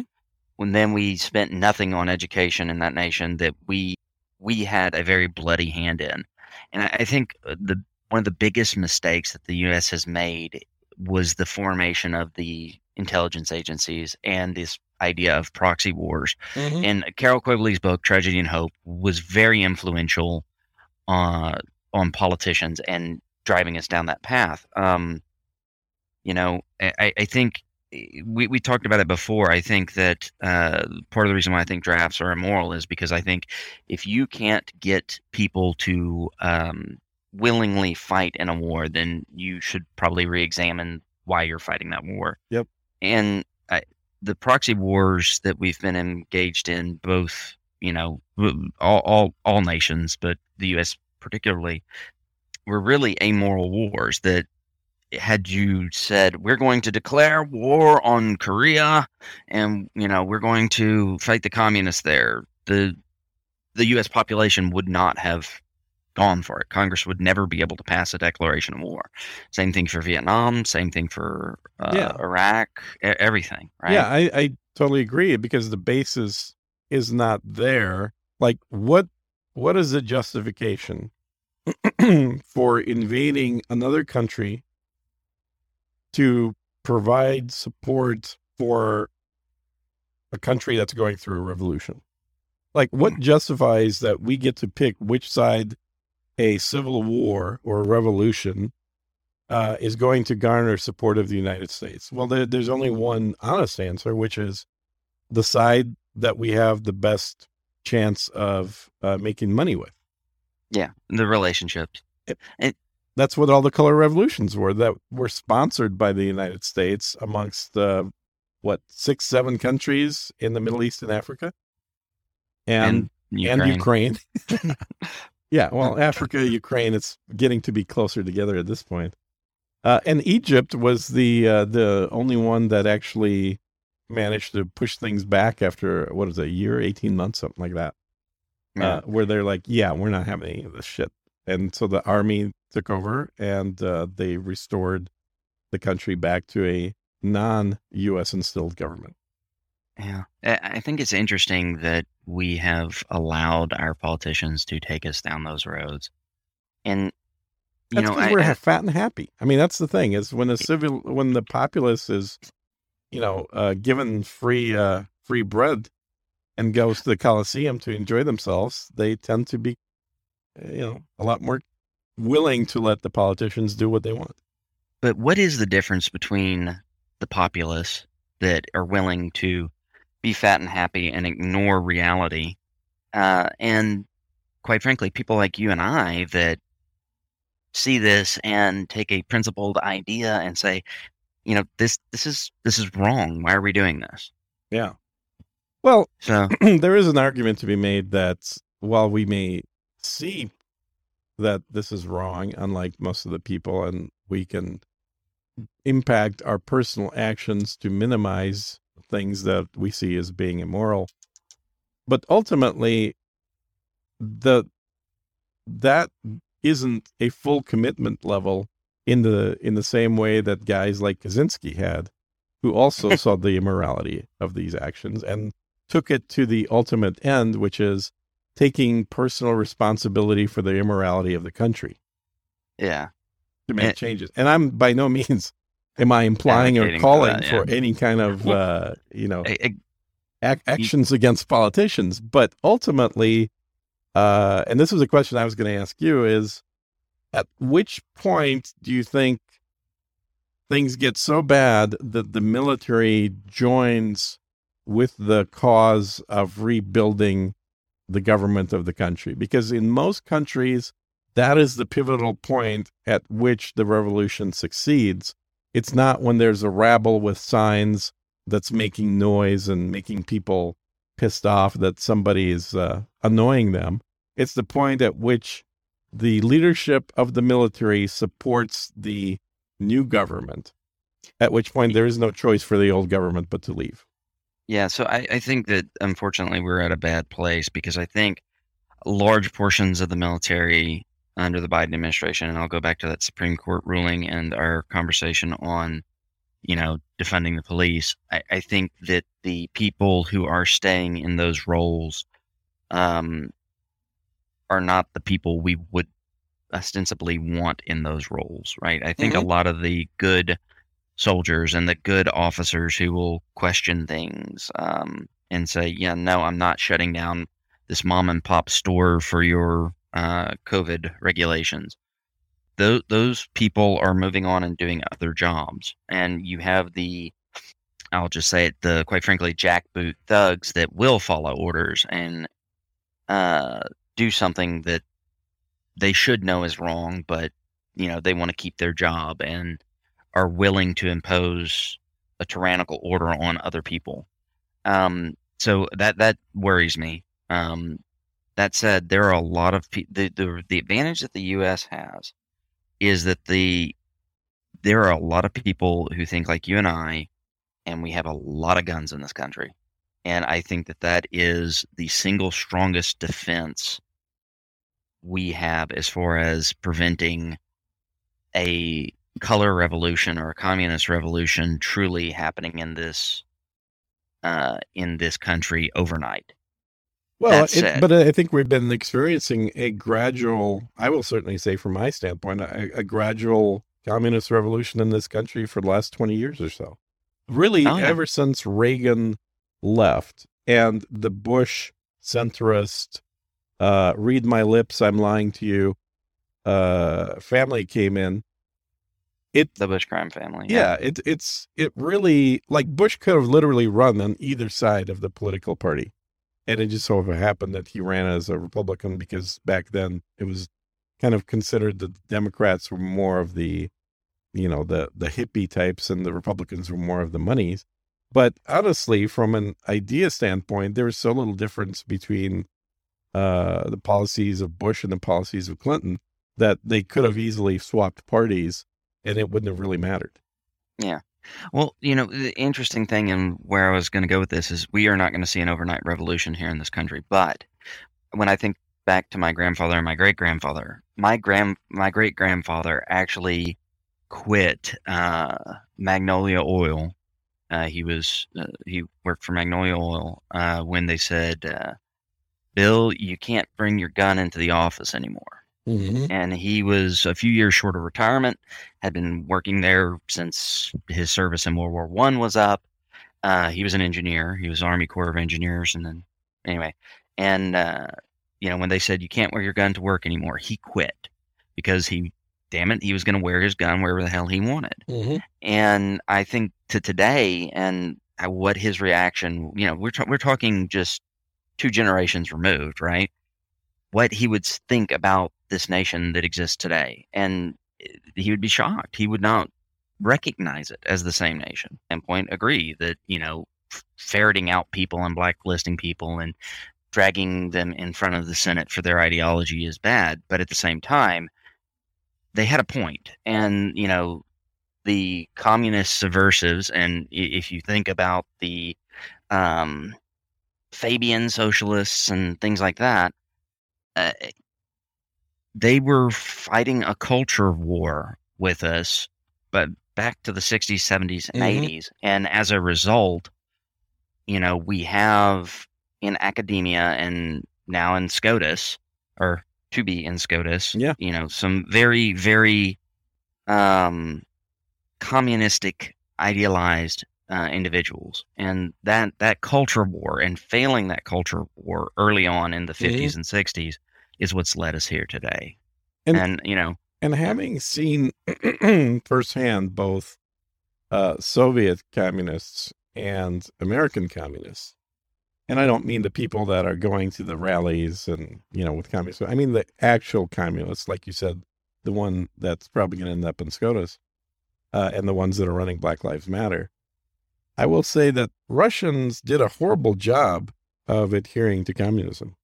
Like Russians had too many uh, obviously generalizing here because there were a variety of Russians, but in general, Russians were mediocre at doing communism uh, because they had too many other um, value system that uh, they relied on.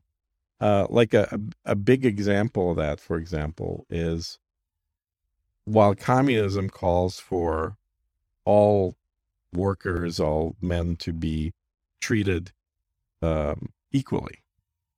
Uh, that in Russia was completely ignored, and it was a not just was it trying to adhere to communism principle, but there was a very, very strong sort of a um, almost a mafia like kind of like friends and friends of friends are the only ones that are allowed to uh, make headway kind of approach. but we see that in every communist nation, right? Well- the party members are the Yeah, yeah, yeah. And Chi- ruling- Chinese are crappy communists too. I'm just saying. I, I I don't think there's ever such thing as a good communist. well, that could be taken multiple ways, but uh, but I I think in the United States there's a lot more, um, a lot more of trying to get to that utopian kind of state of communism by calling it other names, but you know I, I'm not trying to exalt the virtues of communism here. I'm saying in terms of adherence to what the cause proclaims or deviating from what the cause proclaims. I think in the United States that that desire is a lot more uh it's closer to what the cause is saying. So what, however communism uh you can say worked or didn't work in in the Soviet Union, uh what it really did is just simply establish a slightly different political system for totalitarianism.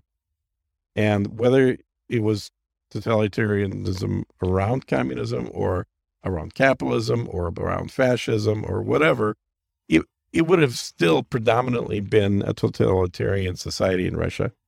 Um, it just so happened that it was around communism. And I So- feel like in the United States, because communism has been gradually over the last 60 years been pushing its way through academia and into the mainstream now and into a lot of sectors like that that communism is not simply just a way for totalitarians to take over but there are true believers out there. There are people that actually buy into this shit not simply utilizing it for their own benefit. And that's kind of the i guess the point i was getting at is in russia it was mostly just you know a means to an end.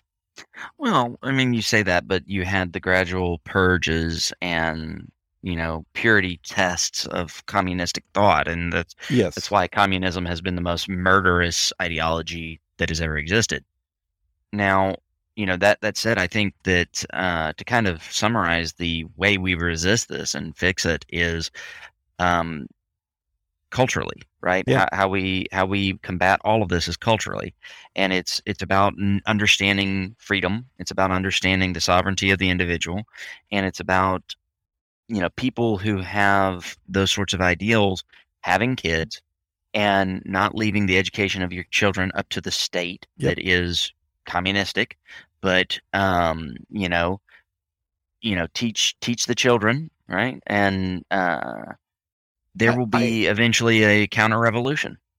Well, maybe. Um, I think one of the one of the big mistakes that the the I, I don't even want to call them Republicans because Republicans are all No. rhinos now. That's all there is.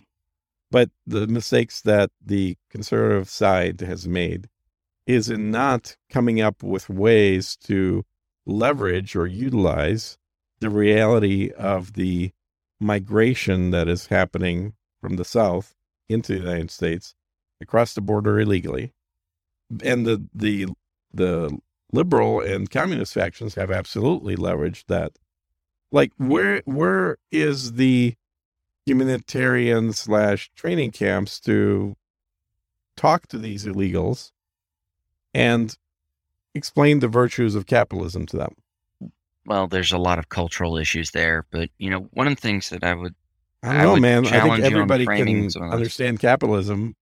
Like here's stuff you have, here's stuff I have. Right, but the cultural issue there is, you know, South America, Central America is a very corrupt society Exactly. generally, and that that's the portion that is problematic. And I'm not saying the U.S. is not corrupt; we have plenty of corruption here.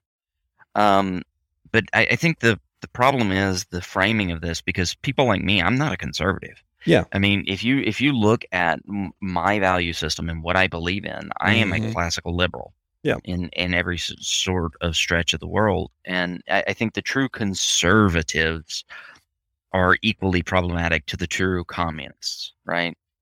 Um, Yeah, the terms have really gotten muddled a lot. I, I totally agree. And I've always been a libertarian, um, certainly ever since high school when I first read Atlas Shrugged. But it's something that I've had more differentiation from conservatives back then than I think I do now. Because things like um uh I don't know, gay marriage, I guess is one. Right. Like I always thought this is a stupid thing to waste any time on. Because first of all, government shouldn't, shouldn't be in the business of marriage. That's that's something that's really more of a religious thing than anything else. Uh, and why the hell is the government giving tax breaks to people uh, that happen to be lucky enough to have kids, but not people that that aren't lucky enough to have kids? Like it, it seemed very, very stupid to me. But the conservatives were all, you know, pro uh, anti-gay marriage, pro family values, blah blah blah. So I've always seen myself as kind of an outsider on both sides, and obviously, having experienced communism firsthand, I have no uh, interest in in that side of the Well, equation either. You know what's interesting is just to go back to the idea and to reinforce the idea that we really have a unitary party system in the Yeah. U.S. You know, there were Democrats, uh, including our current president, who were, you know, not terribly mad about the defense of marriage bill in the early Mhm. 2000s.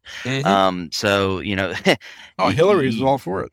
Oh, exactly. But uh, Biden, you know, I, I I can't remember where his vote ended up, but um, you know, he certainly wouldn't uh, wouldn't take the same position Yeah. today.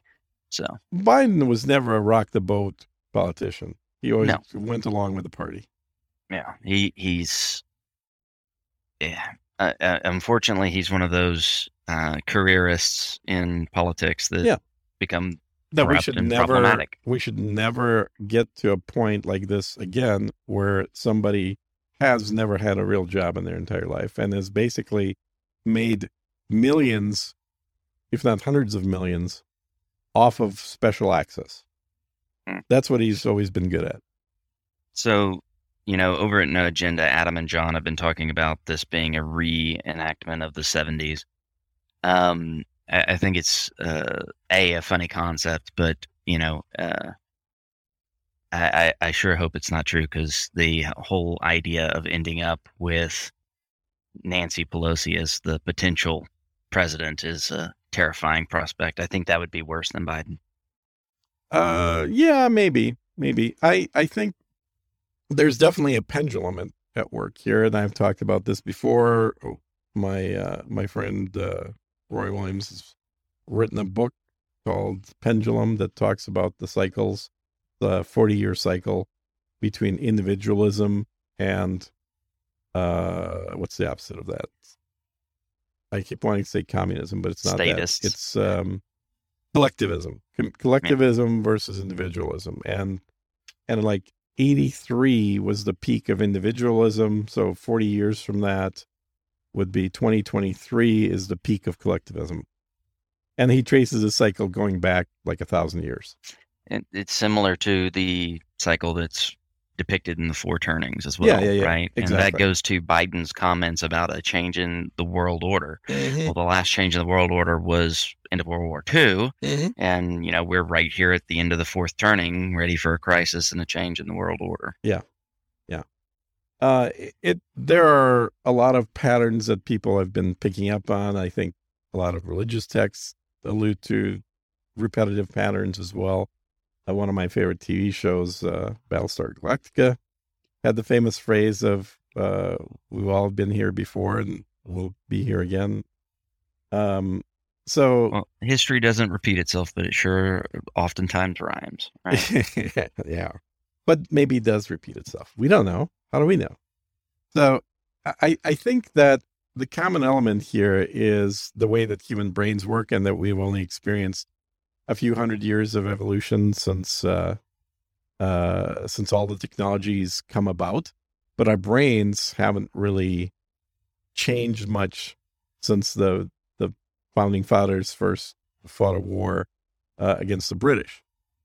So there's and then immediately screwed themselves by going with the federal system versus a right. yeah. Uh, well, and again, that's the thing is there nothing's ever going to be perfect. It, there's no um, there's no group of people that will always agree with each other long term. Even if they if a group of people forms that agrees on a particular issue, once the issue is resolved either negatively or positively, division will come about. That's just normal psychology. Uh, Yes. so, with all of that in mind, now this is why I said just if you look at historically, when changes happen in governments, uh, when revolutions become successful, that pivotal point, more often than not, is the point where the head of military joins with the rebellion. And Hmm. from your analysis, that we're moving further from that happening in this country, which is a sad I think it's probably a true analysis, but it's a sad statement because it probably means that the United States has to experience a lot more socialism and communism I- before things move in the other direction. Well, my level of analysis was that I think that we are radicalizing our military and, and, and police forces in many ways. Yeah. But what I would say is that, um, you know, you have an army of armed citizenry that far outweighs any. You mean a militia? Yes, uh, you you have the ability f- to field far more people with guns uh, in the U.S. than uh, our entire military and law enforcement combined. So, what I would say is, I, I think that the odds of a breakup in the U.S. and you know people saying this far no farther, I, I think that that could get there, but I don't think it'll be the military or the police to join with the rebel cause to do it. I think it will be citizens that and maybe their former military and former police that say no we're not we're not going to play that game Well, and the uh, here's where I see the problem with that is the the reason that the these revolutions become successful when the military joins has less to do with the weapons of the military, which the people have in this country, and more to do with a formal structure that's already in place, a hierarchy that exists in the military that allows relatively few people to make decisions that have consequences and control uh, a very large number of people. The problem with a whole bunch of us running that own weapons and are, you know, trained to use them and everything else is that any attempt made by people to form a more organized militia is very quickly thwarted by the government because they see that as a very dangerous thing to allow to continue because that is exactly what can challenge their power. Yeah, but uh, what I would say there is you're I think what you would see is why would you try and organize a formal resistance there instead of just breaking up into smaller groups and states? Because, from a practical aspect, while you're breaking into smaller groups, the government is putting everybody into gulags. I mean, this happened in Russia, and it wasn't. And look, it, people had weapons in Russia. Uh, people had plenty of guns. Uh, the the communist government, in fact, that was one of the sort of the the communist freedoms is that uh, the serfs who were not allowed to have weapons were now no longer serfs; they were free citizens uh, under the communist rule, and so they all of a sudden could buy guns, and guns were available uh, in Russia. Now that didn't last more than about twenty years, because then the government started realizing that well, hold on, if right, we did a revolution, these guys could do a revolution, and we don't want that. We want to be in power forever. Uh, so that they they changed that rhetoric. But I think that, like I said, the big factor here is organization and what what the opposition, let's just say, to the globalist government of the United States, the opposition lacks that type of organization. Well, like, like it, I know a lot of people that are to see. Uh, sorry uh, to interrupt you there, but like I know a lot of people that have guns that go hunting that are very proficient with the weapons, and even a lot of us like talk on Telegram and have little mm-hmm. groups and and no agenda meetups and all these things where you start to meet other people. Shit hits the fan. Who's in charge? Who, who's gonna look at the the maps and figure out where to go and what to do? Well, and there are a lot of people who will have lost their guns and yes. boating accidents or just give up and yeah exactly um, but i mean there's such a numbers disparity there between governmental forces and you have to you have to think in the us that there are some good cops there are some good soldiers that are going to say yeah i'm not enforcing that order and i'm going to go join with this other group mm-hmm.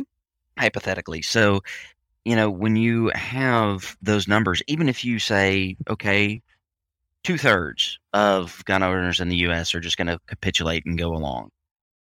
You still have a two to one advantage. Yeah, I think you're looking at the number of guns, and I'm looking at the the structure, the organizational structure, and the guns in individual hands help, but they don't win. What wins is an organized militia, not a bunch of individuals with guns. Yeah, but the problem with the organized militia, and I've seen this personally in my life. Um, you know, the, the, the, everybody likes to play the game spot the spook. Mm-hmm. Well, agent provocateurs are a real thing, right? And what I would remind everyone of is like what happened at Ruby Ridge, right? Yeah. So, and well, I would you know, say what, Waco, what happened like, Ru- what what happened in Waco really made me realize, or it, it was the first time where I mean, to some extent at Ruby Ridge too, but certainly in Waco, to realize just how apathetic the American public was. That they were willing to put up with this absolute abuse of power by the government on people that absolutely did not deserve it. I mean, whatever you can say about the the laws that were broken by the Branch Davidians, uh, the response was absolutely non-proportional. Yeah, absolutely. Well, the response and no one gave a shit. Well, I mean, it started with Ruby Ridge, and the reason yeah. why I say that is because you know there there was a embedded ATF agent that got Randy Weaver to mm-hmm. screw up and make a sawed-off shotgun, and then tried yeah. to use him to as a mole to spy on mm-hmm. certain movements in north central Idaho, which which he wasn't even a member of. No, and didn't like. They, yeah, I, I, I mean that's the other part nobody really kind of knows is that he wasn't part of these groups. He was just a dude trying to live his life away from people that fucked him over. Yeah, and and you know the the Weavers decided to not comply with what was entrapment and crap, and he ended up losing his wife, his son, and friends. Mhm. Um, you know, uh, Waco, the Branch Davidians, what happened there? The, you know, they were. David Koresh could have been picked up in town at any point in time. Mhm. There, there was not a need for that. And when you look at the snipers that were involved in both incidents, you're starting to see a pattern there. Mhm. Um, the abuses of the government in the 90s is definitely not lost on me. It, it's interesting that we haven't really seen that sort of abuse since. Um, you know, uh, it, it's it's an interesting well, we've managed dichotomy to keep more Clintons out of office, thank God. so far. Yeah, so there's far. still a chance. she might still run, exactly. Yeah. Yeah. But that's the thing. It's like to me, watching that, my blood was boiling seeing that stuff happening on TV. I was like, I can't believe we're letting this happen, and I would happily join anybody that opposes. Yeah. And it was crickets chirping. Well, same thing when Snowden revelations happened, right? Yeah, I yeah. thought- like I how thought did that surely, not start a revolution? Well, I, I was surprised because you know in in IT and in cybersecurity, the joke was always, "I heard the government can," and you know, they surely they are. Mm-hmm. And then here we have evidence of them spying on us in such a grotesque way. Um, how that you know, and I there are several people I know and somewhat respect who thought of Snowden as a traitor for saying those things. there are people how that I know to Russia. still think that he's a traitor after everything that's happened. I'm like, a traitor to whom? A traitor to his employee, maybe, or employer, maybe, but a traitor to the American people, to the Constitution, absolutely not. to the principles of liberty and you know everything else. Well, and it's the same thing with uh, you know how Julian Assange is being treated and everything else. Oh else. yeah, It's- they basically have killed Assange without uh, killing. How is what's been done to Assange different from what Russia is constantly blamed for doing uh, to opposition uh, people? You know, oh, such and such was poisoned. Hey, guess what? None of the people that were allegedly poisoned by Russia have died.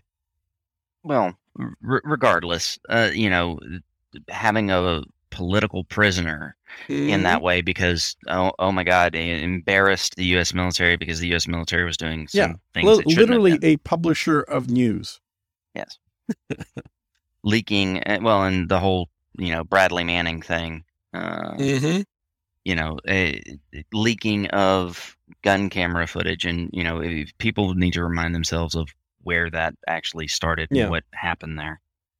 Yeah, and and Manning, I think, just didn't belong in the military. That was pretty obvious that that he should have been back when he was still a he. Right, that's Uh, Chelsea. Yeah, not not Chelsea. Should have been uh, removed from active service, but still, it's like, does the act of uh, taking classified information and spreading it is that always a bad thing if the information is actually that the government is breaking laws? I, no, I would say that it's the moral duty of any uh, anyone who is in con in possession of information where a government's uh, deeds are that abhorrent. Uh, you know that that definitely should be published and and allow the people to respond. Yeah. Right. So it's like we keep secrets for a reason, and we certainly don't want our spy agencies to be uh, full of people that are publishing details about what, what's going on, but only to the degree that it doesn't break laws. I, I question if we want to have spy agencies at all. Yeah, you're- you're a little more- concentration of that power is not uh, Yeah. too problematic in in and of itself, right? I, I'm more We- we willing with- to uh, see the benefits thereof. So you're definitely a little more extreme on that side of it. But yeah, J. Edgar Hoover, man, J. Edgar Hoover. Yeah. Uh, well, and it, it's, uh, I, I, I really like the, the story that Adam told of going to the fam. This is years ago, going Mhm. to the family home in New York and uh, you know, talking to his relatives and nieces and cousins and everybody else, and and having a conversation with a a teenage uh, niece of his, who at one point said, "Oh yeah, no, I I can't I can't really tell you what I did in the summer because you don't have the clearance for it." And you know, clearly traveling with her parents somewhere, but it, it the idea the idea that Adam's like the one guy in their whole family that managed to not have clearance, I think is freaking hilarious. Well, it, it's definitely something that I, I, just think a secretive organization uh, begets abuse of power, and that's where I am hesitant to say yes that the CIA, the CIA, and the NSA, and you know, uh, arguably the DIA is probably the one I would say has is the most legitimate, but definitely mm-hmm. the CIA and NSA, you know, they were never meant to spy on U.S. citizens. Yet we go through Five Eyes and everything else, mm-hmm. and you know, immediately circumvent those laws. Um, and this goes back to whether or not you have something to hide. Um, well, if you ever want a revolution to take place, you know, communications and being secure in your property and your effects is a key. Yeah, but thing. they don't want the revolution to take place. You see. I understand, but th- this is this was one of the driving forces in 1776.